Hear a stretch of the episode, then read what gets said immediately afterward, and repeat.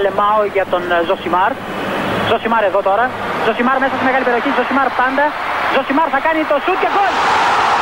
Φοβερό το γκολ του Ζοσιμάρ και πάλι. Ο Περέιρα Ζοσιμάρ, 24 χρόνων παίκτης της Μποταφόγκο. Να λοιπόν, ο Ζοσιμάρ, ο αποκαλούμενος μαύρος ράμπο από τον πατέρα του, που ήθελε λέει να τον κάνει πυγμάχο και να πάρει τα πρωτεία του Κάσιους Κλέη. Τελικά ο ίδιος προτίμησε να γίνει ποδοσφαιριστής και πράγματι φαίνεται τελικά αυτός είχε το δίκιο. Το δίκιο λοιπόν με το μέρος του Ζοσιμάρ. Ο στίχος λέει το εξής ότι όταν περπατάς μέσα στην καταιγίδα, κράτα το κεφάλι σου ψηλά. Μη φοβάσαι το σκοτάδι, ρε παιδί μου. Να σκέφτεσαι ότι στο τέλος της καταιγίδας υπάρχει χρυσός ουρανός.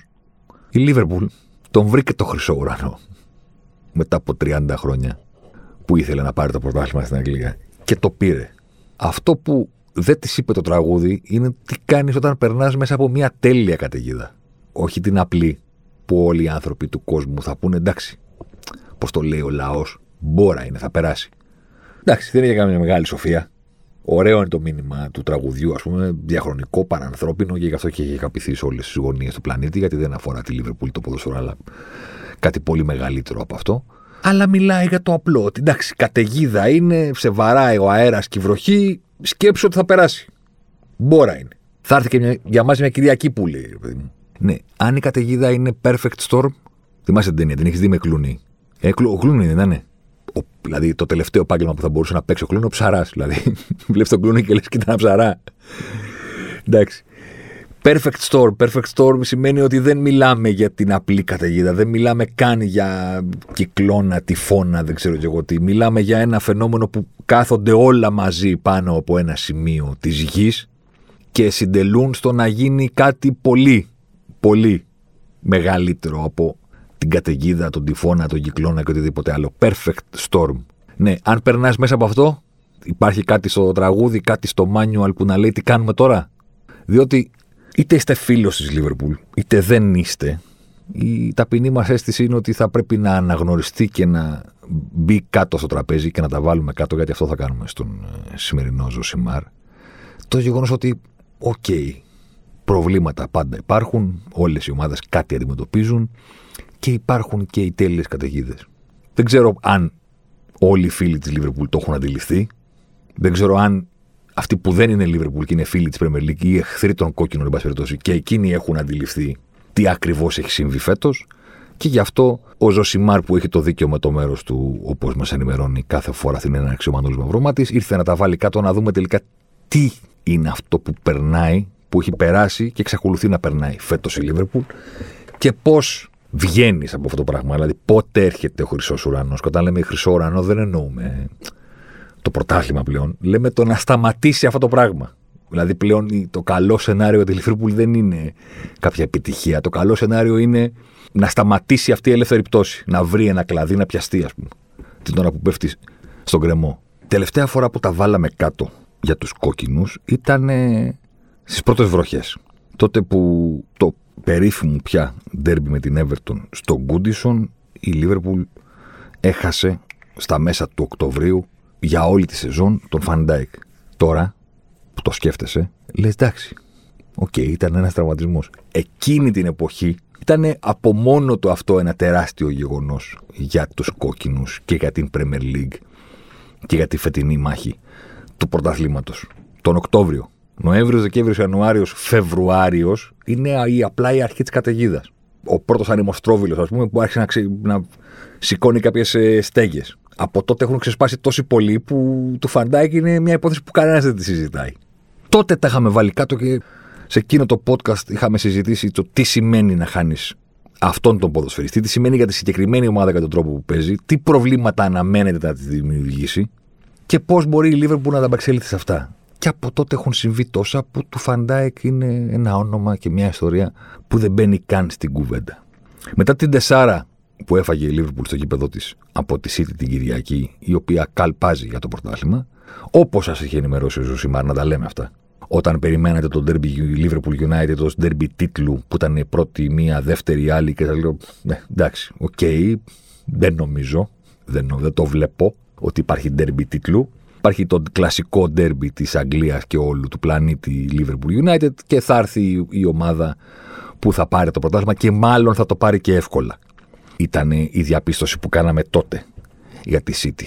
Ήρθε αυτή η χρονική περίοδος που πλέον είναι ορατό αυτό που συμβαίνει, χωρίς να λέω ότι έχει τελειώσει. Μηδέν από το τέλος μακάριζε, αλλά πάση περιπτώσει βρισκόμαστε εδώ. Βρισκόμαστε στο γεγονός ότι η City έριξε 4 στο Anfield και έδεσε για πρώτη φορά μετά από 23 χρόνια, 23 παιχνίδια, δεν θυμάμαι και εγώ ποτέ. Βέβαια ήταν άδειο το Anfield, δεν μετράει. Κλείνει η παρένθεση. Η Liverpool προφανώς και πήρε ας πούμε, το καρφί στο φέρετρο της ιστορίας πρωταθλήματος. Όχι ότι κατά τη γνώμη μου είχε ελπίδες για το πρωτάθλημα και προηγουμένως, αλλά ξέρεις, πάντα υπάρχει μια στιγμή πολύ ωραία. Από εδώ και πέρα δεν μπορούμε να συζητάμε για πρωτάθλημα. Ε, σε αυτό το φέρετρο του δεν υπάρχει διεκδίκηση τίτλου και διατήρηση των σκύπτρων. Μπήκε το καρφί στο φέρετρο με την Τεσάρα το βράδυ της Κυριακής. Η City έφυγε στους 50, η United την κυνηγάει από τους 45 με ένα παιχνίδι λιγότερο και τώρα η Liverpool έχει να κοιτάξει άλλα πράγματα. Την επαύριο του Derby, ο Ρόι Κιν βγήκε στο. ήταν στο στούντιο του Sky Sports μαζί με όλους τους υπόλοιπους που σχολιάζουν. Ο Ρόι Κιν είναι περίφημο, διαβόητος για το γεγονός ότι όποτε ανοίγει το στόμα του σε παιχνίδια, του είναι πάρα πολύ πιο εύκολο να ξεσκίσει αυτόν που χάνει παρά να πει καλά λόγια για αυτόν που κερδίζει. Αυτή είναι η δουλειά του, να είναι πάντα εκνευρισμένος, συνοφριωμένος. Ε, και για να τα λέμε όλα, εγώ θέλω να είμαι δίκαιος, δεν το κάνει οπαδικά Δηλαδή δεν είναι κάποιος ο οποίος θα σου πει, ρε παιδί μου, ότι κοίταξε να δεις, εγώ με θρύλος στη Manchester United, οπότε τη Liverpool θα την ξεσκίζω όπου τη βρω. Καμία σχέση. Είναι ο τύπος ο οποίος θα κάνει το ίδιο για τη United. Δηλαδή τον Pogba, ρε παιδί μου, όποτε χάνει η United θα τον το, το, το ξεφτυλίσει. Τον Pogba, τον Τεχεία, όποιον του φταίει κάθε φορά, εν Είναι αυτός ο τύπος. Έχει μια αλεφαντίαση σε αυτό το πράγμα, ρε παιδί μου. Για τον Αλέφαντο δεν υπήρχε νικητής. Υπήρχε πάντα κάποιος ο οποίος ξεφτύλισε τρομάτο και έκανε εγκλήματα. Εντάξει, δεν είναι... αυτή ήταν η λογική. 9 φορές στις 10. Δεν υπήρχε μπράβο. Το μπράβο στον νικητή κράτα, κράτα για 30 δευτερόλεπτα. 30 λεπτά κράτα για το ξεσκίζουμε τους άλλους. Με έναν τρόπο, αναλογικά ο Ρόι έχει το, τον ίδιο ρόλο στο στούντιο του Sky Sports και στην ανάλυση των ε, αγώνων της Premier League ε, εκεί. Και βγαίνει, ας πούμε, και κάνει ένα από τα γνωστά ξεσπασματά του ο Ρόι και λέει ότι η Liverpool είναι bad champions, δηλαδή ότι δεν υπηρετούν σωστά το ρόλο της πρωταθλήτριας που φέρουν σε όλη τη σεζόν, στην υπεράσπιση του τίτλου και στο πώς θα αγωνιστούν. Είναι bad champions. Ε, δεν αντέχω να τους ακούω άλλο, άλλο για δικαιολογίες και για όλα αυτά τα πράγματα και όλη αυτή η γκρίνια και θα έπρεπε να παίζουν και δεν είναι εικόνα αυτή που έχουν. Εν πάση περιπτώσει, ένα τέτοιο πράγμα ε, με, με λίγο Νίκο Αλέφαντο. Με λίγο, λίγο, λίγο, λίγο. Και η αλήθεια είναι ότι τον βάζω στην αρχή αυτό που είπε ο διότι εντάξει, Κάπου το έχασε λιγάκι. Κάπου το έχασε λιγάκι. Επαναλαμβάνω, δεν πιστεύω ότι το κάνει λόγω το ότι δεν είναι Liverpool. Αυτός, αυτό το στυλ του. Αλλά κάπου η μνήμη του έχει αρχίσει να τον εγκαταλείπει. Α πούμε μια μικρή ιστορία. Το Δεκέμβριο του 2003 η Manchester United, πρωταθλήτρια, και όχι πρωταθλήτρια μετά από 30 χρόνια. Πρωταθλήτρια είμαστε εδώ. Το παίρνουμε ή εμείς ή κάποιος άλλος και του χρόνου του ξαναδιεκδικούμε. Είμαστε η ομάδα για να κερδίσεις. Ακόμα και αν άλλη ομάδα πάρει τον τίτλο, όπως τον έπαιρνε τότε η Arsenal στις περίφημες κόντρες Βενγκέρ, Ferguson μέχρι να εμφανιστούν τα λεφτά του Αμπράμοβιτ, ακόμα και να το πάρει άλλη ομάδα, η United είναι η ομάδα που πρέπει να κερδίσεις. The team to beat. Εμείς είμαστε τα αφεντικά του νησιού. Σε εκείνο το status quo, λοιπόν, το Δεκέμβριο του 2003, η United μετά από 21 παιχνίδια έχει 50 βαθμούς. Είναι ένα πόντο πάνω από την Arsenal και 4 πόντους πάνω από την Chelsea. Πηγαίνει καλύτερα από την προηγούμενη σεζόν του που έχει πάρει το πρωτάθλημα. Έχει 2,38 πόντους το παιχνίδι. Τρέχει σεζόν για να πάει πάρα πολύ ψηλά. Αν στα 21 μάτς έχει 50 βαθμούς. Και σκάει τότε το Δεκέμβριο του 2003 η είδηση ότι ο Φέρντιναντ θα μείνει 8 μήνες έξω για την περίφημη ιστορία που είχε ε, αρνηθεί να περάσει doping control. Στο πρώτο παιχνίδι που δίνει η United πριν επιβληθεί η ποινή, ο Φέρντιναντ κιόλας τραυματίζεται στο 50 λεπτό. Η United αντιμετωπίζει τη Wolves, η οποία είναι πρώτη τελευταία. Και χάνει κατά τη διάρκεια του παιχνιδιού τον Φέρντιναντ, τον οποίο ξέρει ότι θα χάσει και για το υπόλοιπο της σεζόν. Είναι Δεκέμβριος, όχι Οκτώβριος και είναι πρώτη. Η United χάνει το match με τη Wolves, κερδίζει τα δύο επόμενα παιχνίδια της και μετά κάνει τέσσερις νίκες στα επόμενα 13 παιχνίδια. Χάνει από τη City, τη City όχι την τωρινή, τη City του 2003 16η στο πρωτάθλημα. 16η τερματίζει η City. Χάνει 4-1 η United από τη City. Στο τέλος της σεζόν, η ομάδα που μετά από 21 αγώνες ήταν πρώτη, με ένα βαθμό διαφορά, αλλά πρώτη, έχασε τον Ferdinand και έχασε το πρωτάθλημα με 15 βαθμούς διαφορά. Στα τελευταία 17 παιχνίδια της σεζόν, η United πήρε 1,47 πόντους το match. Από το 2,38 που είχε στα πρώτα 21 παιχνίδια. Όλα αυτά τα έπαθε μια ομάδα η οποία ήταν το απόλυτο φαβορή κάθε χρονιά που ξεκινούσε η Premier League. Κάθε χρονιά όμως. Και τα έπαθε επειδή έχασε έναν ποδοσφαιριστή. Βέβαια, όχι όποιον και όποιον. Τον καλύτερο αμυντικό στην Αγγλία εκείνη την εποχή και έναν από τους top κεντρικούς αμυντικούς στον κόσμο. Έχασε έναν ποδοσφαιριστή. Το Δεκέμβριο ήταν πρώτη. Ήταν αρκετό, όχι μόνο για να χάσει το πρωτάθλημα οριακά, στα fine margins, στις λεπτομέρειες, το έχασε με 15 βαθμούς. Από το Δεκέμβριο μέχρι το Μάιο για έναν ποδοσφαιριστή. Και επανερχόμαστε στο αν η Λίβερπουλ είχε χάσει μόνο το Φαν Ντάικ, εγώ λέω από μικροφόνου διά στόματος Ζοσιμάρ ότι και πάλι θα ήταν λογικό να της κοστίσει το πρωτάθλημα και να το χάσει οριακά ή όχι από τη City. Θυμίζω ότι η City πέρυσι είδε τον κομπανί να σταματάει, που ήταν τρομακτικός, φοβερή ηγετική ε, παρουσία στο κέντρο της άμυνας και τα αποδητήρια της ομάδας. Της χτύπησε ο Λαπόρτ μέσα στη σεζόν. Ένα και ένα κάνουν δύο. Τη, τη που δεν καταφέρει να την πιάσει ποτέ. Δηλαδή, στον τόσο υψηλό ανταγωνισμό, μία μικρή λεπτομέρεια, σημαντική όμως, μία όμως να πάει εναντίον σου, έχεις αμέσως handicap. Αμέσως. Οπότε, αν οι κόκκινοι έμεναν στο ότι έχασαν το Φαντάικ, και πάλι θα μπορούσε στο τέλος της σεζόν να πούμε ότι έκαναν ό,τι μπορούσαν, αλλά okay. Okay, δεν ήταν η ίδια ομάδα χωρίς αυτόν, ούτε στην άμυνα, ούτε στο κέντρο, ούτε στην επίθεση, για λόγους που είχαμε εξηγήσει σε εκείνο το podcast. Η City είναι ομαδάρα, προφανώς θα πήγαινε καλύτερα από πέρυσι, διότι βρήκε την άκρη με την άμυνά της και δεν διανύει την ίδια σεζόν που έκανε πέρυσι, που δεν είχε τον Κομπανί και έχασε και τον Λαπόρτ. Ε, η μία κατέβηκε, η άλλη ανέβηκε. Πρωταθλήτρια City. Θα ήταν λογικό να συμβεί έτσι και μόνο και μόνο με το γεγονός ότι ο Φαντάικ έχασε τη σεζόν. Έλα όμως που αυτό ήταν η αρχή. Πάμε λοιπόν στην αρχή της καταιγίδας. Και συγχωρέστε με, ο Ζωσιμάρ προσπαθεί στον αέρα να τα λέει όσο έτσι πιο απλά και κατανοητά γίνεται ακόμα και όταν χρησιμοποιεί αριθμούς. Τα, τα πιο περίπλοκα πράγματα τα αφήνουμε για τα γραπτά και για τα infographics στο Sport 24 γιατί είναι πιο εύκολα, πιο εύπεπτα να τα βλέπεις μπροστά σου τα νούμερα και τα γραφήματα και τις μπάρες και όλα αυτά τα πράγματα. Τώρα δεν θα πούμε νούμερα, αλλά θέλω την προσοχή σας για να το πάρουμε από την αρχή. Και αν ζαλιστείτε, είναι καλό. Γιατί σημαίνει ότι μπήκατε ακριβώς μέσα σε αυτό το κυκλώνα. Λοιπόν, εγώ θα τα λέω στον ηχολήπτη, εντάξει, θα τον κοιτάω στα μάτια και πάμε να δούμε την αρχή. Η Liverpool παίζει με την Everton. Στο ίδιο παιχνίδι. Χάνει τον Φαντάικ και τον Τιάγκο και ταυτόχρονα της συμβαίνουν και κάτι άλλα τα οποία είναι πταίσματα πλέον. Δηλαδή, για ένα εκατοστό δεν είναι κόκκινη και πέναλτι του Φαντάικ. Ο διαιτητής ξεχνάει τον κανονισμό ότι η κόκκινη πρέπει να βγει ούτως ή άλλως. Δεν αποβάλλεται ο Πίκφορντ. Η Λίβερπουλ το βάζει στο 93 και τ' ακυρώνεται για ένα χιλιοστό. Αλλά ας μην μείνουμε στο αποτέλεσμα. Στο πήρες τρεις βαθμούς, πήρες έναν. Πάμε στο τι έγινε. Έξω ο Τιάγκο, έξω ο Φαντάικ. Πάνε και οι δύο. Στο ίδιο ματς είναι διαθέσιμος ε, τραυματίας για τρεις εβδομάδες με μυϊκό πρόβλημα ο Μάτιπ. Okay. Okay.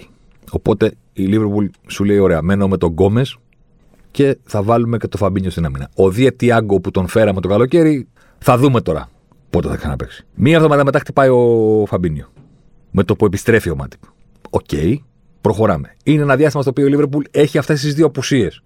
Δεν έχει κάτι άλλο. Έχει τον Τιάγκο και τον Φαντάικ. Εκτός, χτυπάει ο Φαμπίνιο, αλλά υπάρχει ο Μάτιπ και ο Γκόμες. Πάμε στην τελευταία εβδομάδα του Νοεμβρίου. Φτάνει μέχρι εκεί η Λίβερπουλ. Ένα ματς έξω ο Σαλάχ.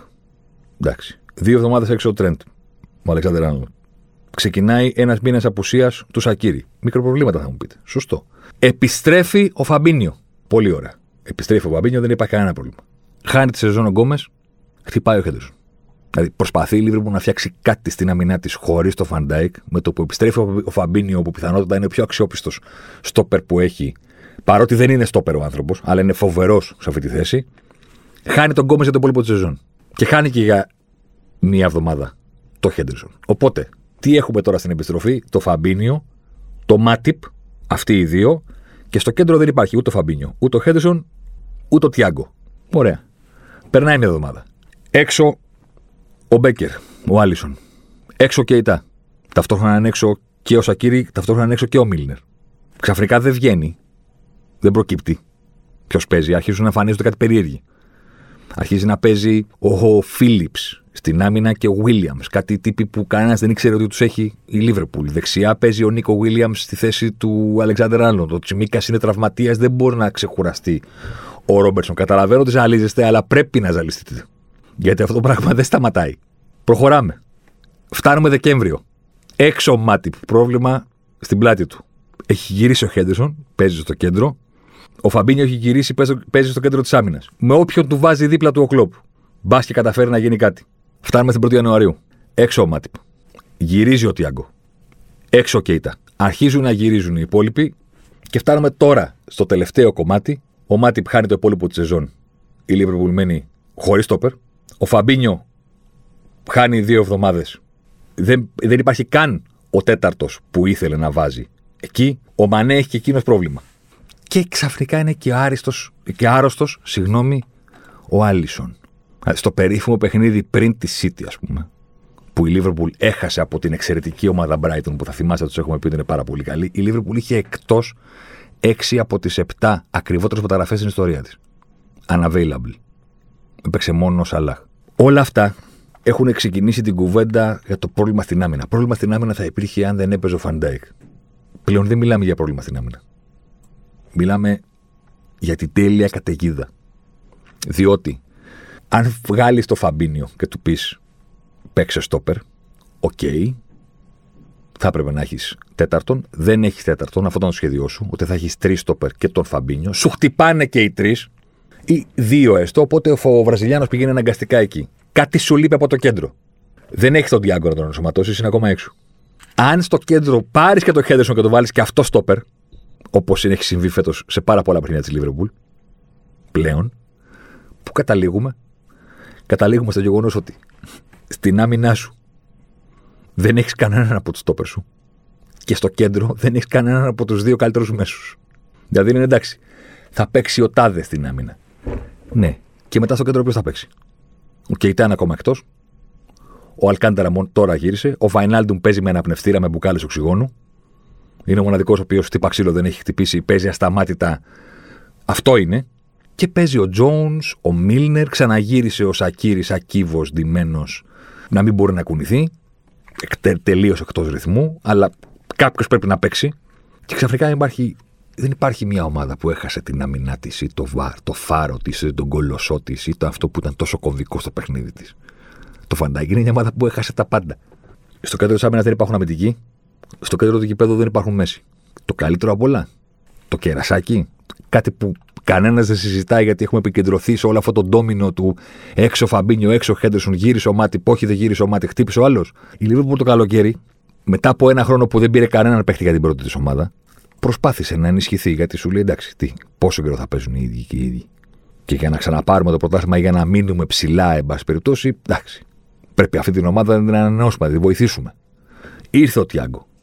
Στην επίθεση ήρθε και ένας τύπος που λέγεται Ζώτα. Από τη Wolves.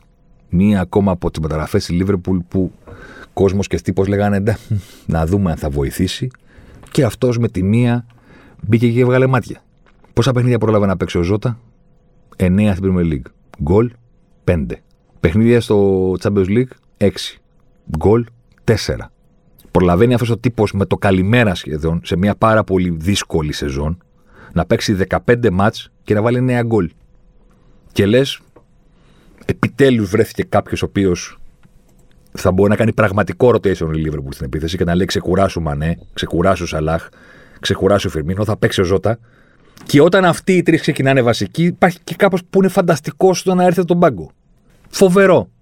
Αρχές Δεκεμβρίου, έξω Ζώτα. Στο παιχνίδι με τη Μίντιλαντ. Μέσα Φεβρουαρίου πάμε, ακόμα δεν έχει ξαναπέξει. Δηλαδή, μέσα σε όλο αυτό το πράγμα που συμβαίνει στις πίσω γραμμές και προσπαθεί η Λίβερπουλ να βγάλει άκρη, υπάρχει και μια επίθεση που ήταν το μοναδικό πράγμα που κατάφερνε έστω και με κάποιο τρόπο, γιατί δεν μπορείς να παίξεις επίθεση αν δεν υπάρχουν τα θεμέλια από πίσω. Αλλά έστω με την ατομική ποιότητα, έστω με κάποιες σταθερές, έστω με, με τα ανεβάσματα των back, υπάρχει κάτι που λειτουργεί. Βγαίνει ο Ζώτα από την εξίσωση και λέει: Μωρή, εντάξει, λέει, παίζει ο Μανέ, παίζει ο Σαλάχ, παίζει ο Φερμίνο. Δεν έχει απουσίε η Λίβερπουλ στην επίθεση. Ναι, ρε αδερφέ, αλλά άμα παίζουν συνέχεια οι ίδιοι και θα κουραστούν και θα ντεφορμαριστούν και δεν θα υπάρχει αναλλακτική λύση. Δηλαδή, σε 0-0 στο 60, ποιον θα βάλεις, τον Οριγκή; Όπως έλεγε και ένας φίλος μου, ο Οριγκή δεν είναι ποδοσφαιριστής. Είναι το τελευταίο σφύριγμα. Δηλαδή, τον βλέπεις και λες, έληξε το παιχνίδι. Δηλαδή, τον δείχνει η κάμερα, ρε παιδί μου. Εντάξει, θρύλος της Λίβερπουλ, πήρε η Λίβερπουλ Champions League με το δικό του τον γκολ στο τελικό. Έβαλε τα δύο με την Παρσελώνα. Έβαλε το περίφημο γκολ στο 96 με την Everton. Μια ζωή θα είναι καλτ ε, φιγούρα και αγαπητός. Ναι, δεν μιλάμε γι' αυτό. Τον βλέπεις τώρα, βλέπεις απέναντι της Λίβερπουλ. Είναι 0-0, 1-1. Χάνει 0-1. Κάνει η κάμερα έτσι να δείξει πριν αλλαγή. Βλέπεις τον Ορίκη. Έληξε. Φύγε, βάλε Masterchef, βάλε GNTM, βάλε δεν ξέρω, βάλε Survivor, κάτι. Δηλαδή, ρε παιδί μου, με κοιτάει η γυναίκα μου στον καναπέ την ώρα που με το που βλέπω τον Ρίκη, λέω εντάξει. Κοιταζόμαστε. Κοιταζόμαστε με σφιγμένα χίλια, δηλαδή δεν μιλάμε. Κοιταζόμαστε με την απόγνωση στα μάτια. Δεν είναι ποδοσφαιριστής, είναι τελευταία σφυρίχτρα. Φρουτ φρουτ. Αν έχεις το ζώτα, έχεις κάποιον να φέρεις στον πάγκο. Έχεις κάποιον να ξεκινήσεις βασικό, έχεις κάποιον να πεις είναι δύο μάτσε εξωμανέ, δεν πειράζει, θα παίξει ζώτα. Δεν είναι το ίδιο, αλλά κάτι μπορούμε να περιμένουμε. Δηλαδή, έπαιξε η Liverpool με τη City και είχε τους δύο καλύτερους μέσους της τους είχε στόπερ. Στο κέντρο έμπαιζαν Τιάγκο, Βαϊνάλντουμ και ο Τζόουνς 19 χρόνων και οι αλλαγές ήταν Γέρο Μίλνερ να πάνε να βοηθήσουμε τον Ρόμπερτσον και ο Σακίρι. Κύβος. Τετράγωνος ποδοσφαιριστής. Σαν πίξελ είναι στον αγωνιστικό χώρο. Και αυτό τον αγαπάω, δεν, μην παρεξηγηθούμε. Και λέει εντάξει, okay. Okay. Υπάρχει ένα όριο στο ό,τι μπορεί να πετύχει αυτή η ομάδα με αυτόν τον τρόπο. Δηλαδή, αν οι καλύτεροι της μέσης παίζουν στόπερ, οι στόπερ είναι σπίτι τους και στο κέντρο παίζει ο Τζόουνς και μπαίνει αλλαγή ο Μίλνερ και ο Σακίρι, υπάρχει ένα ταβάνι. Τώρα, αν παίζεις και με τη City που έχει, βγάλει, έχει βάλει νέες ταχύτητες στο μηχανικό κυβότιο φέτος ο Γκουαρδιόλα και θα τα δούμε και σε, τώρα σύντομα σε κείμενο στο Σπορ 24, γιατί αυτό ήταν για κείμενο, δεν ήταν για podcast. Το τι έχει κάνει η City φέτος. Ε, μάλλον θα χάσουν. Δηλαδή, μάλλον δεν είναι φυσιολογικό να σκοντράρουν. Δεν έχουν κάνει τον κόσμο στο πλευρό τους. Μάλλον αυτές οι δύο ομάδες θα έχουν μια σχετική διαφορά στην βαθμολογία. Δηλαδή, δεν συμβαίνει κάτι το οποίο θα πρέπει να κάνει το ρο εκείνη τον οποιοδήποτε να λέει δεν τρέπεται η Λίβρη που είναι χρονιά αυτή που κάνει φέτος. Ξέρω εγώ, μάλλον δεν θα έπρεπε να είναι και τόσο ψηλά. Κατά την ταπεινή μου άποψη. Μάλλον θα ήταν πιο λογικό να έχει καταρρεύσει ακόμα περισσότερο στη βαθμολογία. Και μάλλον στο μεταξύ τους παιχνίδι, ξέρω εγώ, αυτοί με τα γαλάζια θα κερδίσουν. Ξέρω, έτσι πως τους βλέπω, λογικά πρέπει να είναι παραπάνω στη βαθμολογία, ε. Δεν, δεν τις βλέπεις αυτές τις δύο και λες. Δεν ξέρω πώς είναι η βαθμολογία, αλλά νομίζω ότι αυτή με τα κόκκινα είναι πρώτη. Όχι. Το λογικό είναι ότι είναι οι άλλοι. Στην τέλεια καταιγίδα που περνάει η Λίβερπουλ, δηλαδή είναι και αυτό που λέμε ότι ενός κακού μύρια έπονται ή όπως λέγανε κάποτε ενός κακού μίντια έπονται. Η Liverpool κάνει ό,τι μπορεί σε αυτό το κομμάτι. Κατά την ταπεινή μου άποψη, το γεγονός ότι ξέρω εγώ Δεκέμβριο Χριστούγεννα ήταν πρώτη, με όλα αυτά που σας περιγράφω, είναι και λίγο θαύμα. Δηλαδή πρέπει να είσαι πάρα πολύ καλή ομάδα που ήταν η περσινή Liverpool και να έχεις πάει πάρα πολύ ψηλά τον πύχη σου για να σου συμβαίνουν όλα αυτά, να τρως τα πλήγματα και να καταφέρεις παρόλα αυτά να, όχι μόνο να είσαι στο κόλπο, να είσαι και πρώτος. Έστω και λίγο, έστω και για ένα βαθμό δύο. Αποδεικνύει το πόσο καλή δουλειά έχεις κάνει και το πόσο καλός είσαι. Και είναι πρώτο Δεκέμβριο. Και φέρνει 0-0 με την Newcastle. Χάνει ένα 0 από Southampton. Φέρνει 0-0 με τη United. Και χάνει 0-1 από την Burnley. Εκεί ξεκινάνε όλα. Σε αυτά τα, στο εύκολο πρόγραμμα που είχε μετά τις γιορτές, Crystal Palace, West Brom, Newcastle, Southampton, κερδίζει μόνο την Crystal Palace. Έβαλε μαζεμένα αυτά γκολ. Γι' αυτό δεν μου αρέσουν εμένα οι εφτάρες. Να ξέρεις. Γι' αυτό δεν μου αρέσουν. Κέρδισε μόνο την μπάλα. West Brom 1-1. Newcastle 0-0. Southampton 0-1. Έχετε United 0-0. Burnley 0-1. Και μετά έχετε το δύσκολο πρόγραμμα. Με Tottenham, West Ham, Brighton, City, Leicester τώρα. Everton μετά. Και τώρα είναι αργά. Η Liverpool θα έπρεπε να έχει και τη διαφορά από το καλό πρόγραμμα που έβγαλε πριν. Να εκμεταλλευτεί το εύκολο πρόγραμμα των γιορτών και μετά να δούμε και μαζί με τους τραυματισμούς συμβαίνουν και τα υπόλοιπα. Λοιπόν, 0-0 με την Newcastle, 0-0 με τη Southampton, 0-0 με, 0-1 με Southampton, 0-0 με τη United, 0-1 με την Burnley. Τέσσερα μάτς χωρίς γκολ. Βαθμοί 2. Και τα βάζεις κάτω και τα κοιτάς και κοιτάς τα expected goals. Αυτό των τεσσάρων αγώνων που η Liverpool έμεινε στο 0 και την κρέμισαν από την κορυφή και στην ουσία ξεκίνησαν την κατηφόρα. Και η Liverpool έχει κάνει ευκαιρίες για να βάλει 6 γκολ σε αυτά τα μάτς. Συνολικά. και δεν έχει βάλει ένα λιγότερο, δύο λιγότερα, από τα έξι έχει πάει στα μηδέν. Τα βάζουν κάτω αυτοί που ξέρουν τα μαθηματικά ακόμα καλύτερα και από εμάς και σου λέει ότι οι πιθανότητες με τις ευκαιρίες αυτές, σε αυτά τα τέσσερα μάτς που έμεινε στο μηδέν, αντί για έξι γκολ να βάλεις μηδέν, οι πιθανότητες είναι 0,90%. Είναι κάτω από 1%. Δηλαδή 100 φορές να τα δώσεις σε αυτά τα τέσσερα παιχνίδια, 0 γκολ, ούτε μία στις 100. Λίγο πιο κάτω. Αλλά μπάλα είναι. 0 γκολ. Δεν μπήκε με, τη, με την Newcastle να κάνει λίγο το 0 να το κρατήσει. Δεν μπήκε με τη Southampton να κάνει έστω το 1-1 να πάρει τον πόντο και να δει αν θα τη δώσουν για κανένα πέναλτι να κάνει το 1-2. Δεν μπήκε με τη United. Και η United είχε ευκαιρίες, δεν διαφωνώ. Αλλά derby είναι. Τι λέμε, η, αυτό, η ομάδα που έβαλε τις ευκαιρίες πήρε την νίκη. Δεν μπαίνει ούτε με την Μπέρλι. Πέναλτι μπαίνει στο, μετά το 80, 0-1. Οι πιθανότητε με αυτά τα τέσσερα μάτς να γράψεις 0 γκολ ήταν κάτω από 1%. Κι όμως συνέβη. Και συνέβη φέτος. δηλαδή θέλω να πω συνέβη στη χρονιά που έχει όλα τα υπόλοιπα και της κάθεται και αυτό. Και τώρα, καλά τίτλος δεν υπάρχει γιατί υπάρχει City και να βάζει δύο γκολ η Λίβερπουλ για να έχει έξι βαθμούς παραπάνω σε αυτά τα παιχνίδια, παραδείγματος χάρη, και να μην ήταν ιδιαίτερο. Τώρα, τι θα λέγαμε, ότι θα την κυνηγήσει; Hm. Ακόμα και να μην ήταν η διαφορά στους βαθμούς που είναι τώρα. Που είναι 10, με τη City να έχει ένα ματς λιγότερο. Αλλά πες ότι θα ήταν μικρότερη, θα ήταν καλύτερη η Λίβερπουλ στο Anfield, δεν θα έκανε τις γκάφες ο Άλισον. Οπότε. Ναι, εντάξει, okay. Okay. Θέλετε να πούμε ότι θα ήταν τέσσερις βαθμούς διαφορά; Τέσσερις βαθμούς διαφορά θα την κυνηγούσε; Έτσι όπως είναι η City αυτή τη στιγμή; Δεν νομίζω. Δεν προκύπτει. Δεν προκύπτει γιατί ακόμα και τώρα που έχουν, μπορεί να αρχίσουν να επιστρέφουν οι ποδοσφαιριστές στη Λίβερπουλ και να υπάρξει μια κανονικότητα στην ενδεκάδα της, έχει καταπονηθεί τόσο πολύ το ανθρώπινο δυναμικό που έβγαλε όλο αυτό το κομμάτι χωρίς βοήθεια, παίζοντας ε, τρεις φορές τη εβδομάδα για μήνες, που δεν νομίζω ότι υπάρχει δυνατότητα να πάνε παρακάτω. Και καλά, ρε Κεσάρι. Εντάξει, ωραία. Μας έπεισες. Η τέλεια καταιγίδα. Η Λίβερπουλ τα έκανε όλα καλά. Δηλαδή το θωράκισε το σπίτι, ρε παιδί μου, να μην το πάρει ο τυφώνας ή κοίταγε τον ήλιο. Και δεν έκανε τίποτα. Η αλήθεια είναι ότι δεν τα έκανε όλα καλά η Λίβερπουλ.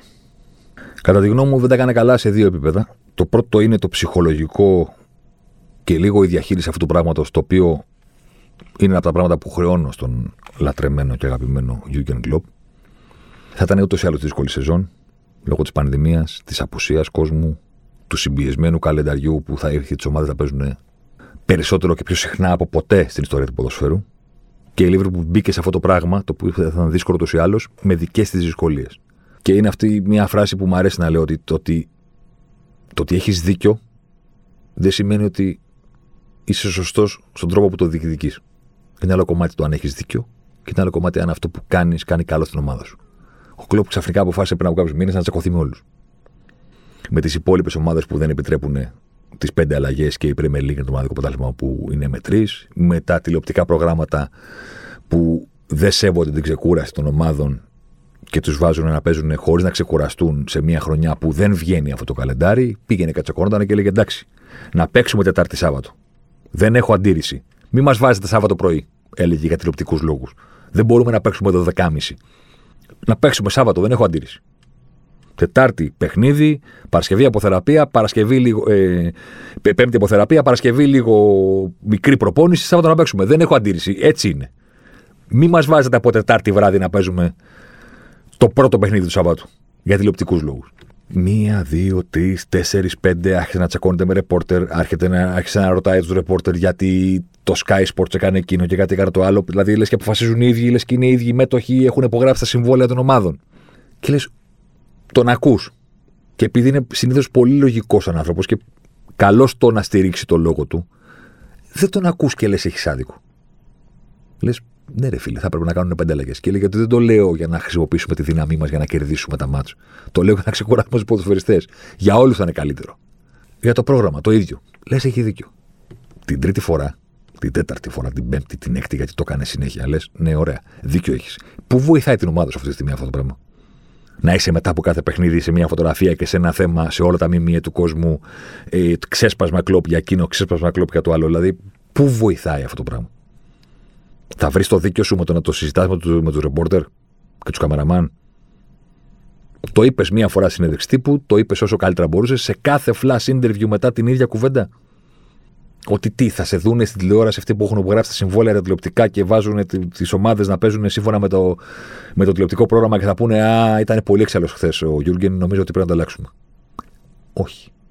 Δημιουργήσε ένα κλίμα γκρίνιας και ένα κλίμα συσσαγωγικά αδικίας που στις ομάδες δεν κάνει ποτέ καλό. Και αν κάνει καλό είναι οι ομάδες του Μωρίνιο που πηγαίνει ο Μωρίνιο και του πείθει, ας πούμε, ότι όλοι είναι εναντίον τους και είναι χρήτου και σε κάθε παιχνίδι πρέπει να δίνουν απαντήσεις. Έπιανε κάποια χρόνια, δεν πιάνει πλέον, αλλά εν πάση περιπτώσει μόνο εκεί πιάνει αυτό. Το να κάνεις τέτοια ξεσπάσματα και να πάνε να πει στου παίκτες σου όλοι είναι εναντίον μας και πρέπει να τα βάλουμε με όλους, ας πούμε, και να κερδίσουμε του τους δράκους και να ελευθερώσουμε την, ε, την πριγκίπισσα. Στη Λίβερπουλ γιατί να κάνει καλό αυτό το πράγμα. Πώς το έλεγε παλιά ο Ξανθό, παιδί μου. Δηλαδή, δώσε μια δικαιολογία σε ένα γκρουπ παιχτών για να χάσουν και θα χάσουν. Στους παίχτες πρέπει να δίνεις δικαιολογία μετά την ήττα. Μετά την ήττα, μετά το κακό αποτέλεσμα, βγαίνει και πέσει στον κόσμο. Έφταιγε το γήπεδο, το χορτάρι, ο αέρας. Δεν ξέρω κι εγώ τι. Δημόσια. Κατηδίαν τη Δευτέρα την προπόνηση, πρέπει να τους πεις ότι εμείς φταίμε που χάσαμε, εσείς φταίτε, εν πάση περιπτώσει εγώ, δικό μας στέξιμο. Δημόσια μπορείς να πεις ό,τι θέλεις. Πριν και από όλη αυτή την ιστορία να υπάρχει αυτή η γκρίνια, πώς βοήθησε την ομάδα του, ποτέ δεν το κατάλαβα. Και το λέω γιατί είναι κάποιος ο οποίος φαίνεται ότι ό,τι κάνει, το κάνει προς όφελος της ομάδας. Υπάρχει σκέψη του ότι μας ωφελεί, αυτή η κουβέντα δεν μας ωφελεί. Το πρώτο είναι αυτό. Το δεύτερο και σημαντικότερο είναι ότι η Λίβερπουλ δεν μπορούσε να κάνει κάτι για τους τραυματισμούς που τη βρήκαν, αλλά μπορούσε να κάνει κάτι στη μεταγραφική περίοδο του Ιανουαρίου. Όταν κάναμε το podcast και συζητήσαμε το ότι ναι, derby τίτλου το Liverpool United, αλλά εσύ τι θα το πάρει, ένα από τα πράγματα που μας έφεραν εκεί, είχα πει τότε στον αέρα ότι δεν βλέπω τη Liverpool να παίρνει στόπερ, θα συνεχίσει έτσι και έτσι. Έτσι όπως είναι, δεν μπορεί να πάρει το πρωτάθλημα, ούτε, ούτε καν να το διεκδικήσει. Το επιχείρημα που χρησιμοποίησα σε εκείνο το podcast στην άποψη ότι δεν θα πάρει στόπερ η Liverpool ήταν το εξής. Όταν έχεις χάσει τον Φαντάικ αρχές Οκτωβρίου, τον Γκόμες μέσα Ιανουαρίου, μέσα ε, Νοεμβρίου, με συγχωρείτε, και ξέρεις ότι ο Μάτιπ είναι γυάλινος, είναι ο άφθαρτος, όχι ο Μπρουσ Βουίλη, ο άλλο, ο Σαμιούλ Τζάξον, ε, τότε έχεις από τα μέσα Νοεμβρίου, που έχεις χάσει τους δύο βασικούς σου στόπερ για όλη τη σεζόν, έχεις όλο τον χρόνο να κοιτάξεις τις επιλογές σου, να κοιτάξεις τα λεφτά που έχεις να δώσεις, να ζυγίσεις σε πάση περιπτώσει την κατάσταση και αρχές Ιανουαρίου να πεις πήραμε τον τάδε. Όταν περνάει ο Ιανουάριος και φτάνουμε στα μέσα του και δεν έχεις πάρει κανέναν, είναι σαν να έχεις πει ότι ναι, εντάξει, ξέρω εγώ, θα το πάμε έτσι. Η Liverpool τελικά πήρε. Τελευταίο Σαββατοκύριακο πήρε τον ε, White, τον Ben Davis από την, ε, από την Championship Κανείς δεν ξέρει αν είναι καλός. Εν πάση περιπτώσει, αυτόν πήρε. 1,5 εκατομμυριάκι. Δεν υπάρχουν και λεφτά. Το καταλαβαίνω. Και πήρε και τον Καμπάκ, ένα από τα μεγαλύτερα ταλέντα στην Bundesliga στα 20 χρόνια του στη θέση του στόπερ. Πάρα πολύ καλή επιλογή και μάλιστα και τον πήρε και πάρα πολύ γλυκά και πολύ ωραία. Πέρα, παιδιά, πάρτε ένα δίφραγκο τώρα, γιατί δεν υπάρχει σάλιο. Τον κρατάμε ως δανεικό μέχρι το τέλος της σεζόν και το καλοκαίρι τα ξανασυζητάμε και έχουμε μία ε, ρήτρα να τον αγοράσουμε ε, με 18 εκατομμύρια λίρες. Φοβερό deal. Έχει παίξει κανένας από τους δύο, Όχι. Έχουμε 11 Φεβρουαρίου. Τώρα τι να το κάνω. Προφανώς θα βοηθήσουν, αν και εφόσον είναι και καλοί ποδοσφαιριστές, και στο φινάλε και καλοί να μην είναι μόνο αριθμητικά που θα παίξουν. Θα μπορέσει ο Φαμπίνιο και ο Χέντερσον να επιστρέψουν στο κέντρο, να επαλέθει η Λίβερπουλ σε μια κανονικότητα. Κάς μην έχει καλού στόπερ. Τουλάχιστον να λέμε ότι δεν έχει καλού στόπερ. Όχι ότι υπάρχει όλο αυτό το ντόμινος σε όλη την ομάδα. Ναι, αλλά τώρα τι να το κάνω. Δηλαδή, για ποιο λόγο τέλει Ιανουαρίου, deadline day, να περιμένουμε στο Sky Sports; Να βγει ο Χάρι Ρέντνα, που είναι κάτι σαν τον Γαϊτάνο, ας πούμε, τον, ε, τον deadline day. Βγαίνει ο Γαϊτάνος στο Πάσχα και ο Χάρι Ρέντνα στο Sky Sports την τελευταία μέρα των ε, μεταγραφών και θυμάται ε, ιστορίες. Γιατί να περιμένουμε τελευταία μέρα των μεταγραφών; Μία ώρα πριν τελειώσει προθεσμία να ανακοινωθεί ο Καμπάκ. Γιατί προφανώς, αν έρθει 31 Ιανουαρίου, ε, δεν θα παίξει με τη City. Σωστά. Πού να τον βάλεις να παίξει με τη City; Γίνεται. Να του πεις, παίξε κολύμπα. Δεν γίνεται. Έπρεπε να έχει τουλάχιστον 15 μέρες με την ομάδα, 10 μέρες με την ομάδα να προπονηθεί, να παίξει σε ένα άλλο ματ και να του πεις: Ωραία. Ξεκινάς με το Φαμπίνιο δίδυμο στο κέντρο της άμυνας και θα παίξει ο Χέντερσον ε, στο κέντρο. Μπορείς να το πεις, Όχι. Οπότε πήρε η Λίβερπουλ δύο στόπερ. Με τη City τους είχε; Δεν τους είχε.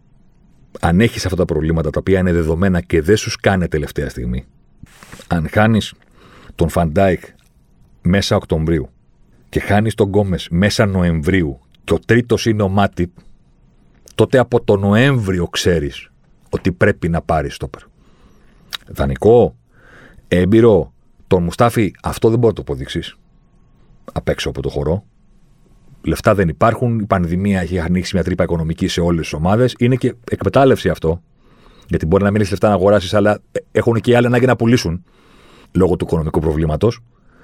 Εν πάση περιπτώσει, δεν θα βάλεις χέρι στη Λίβερπουλ ότι δεν πήρε καλό στόπερ.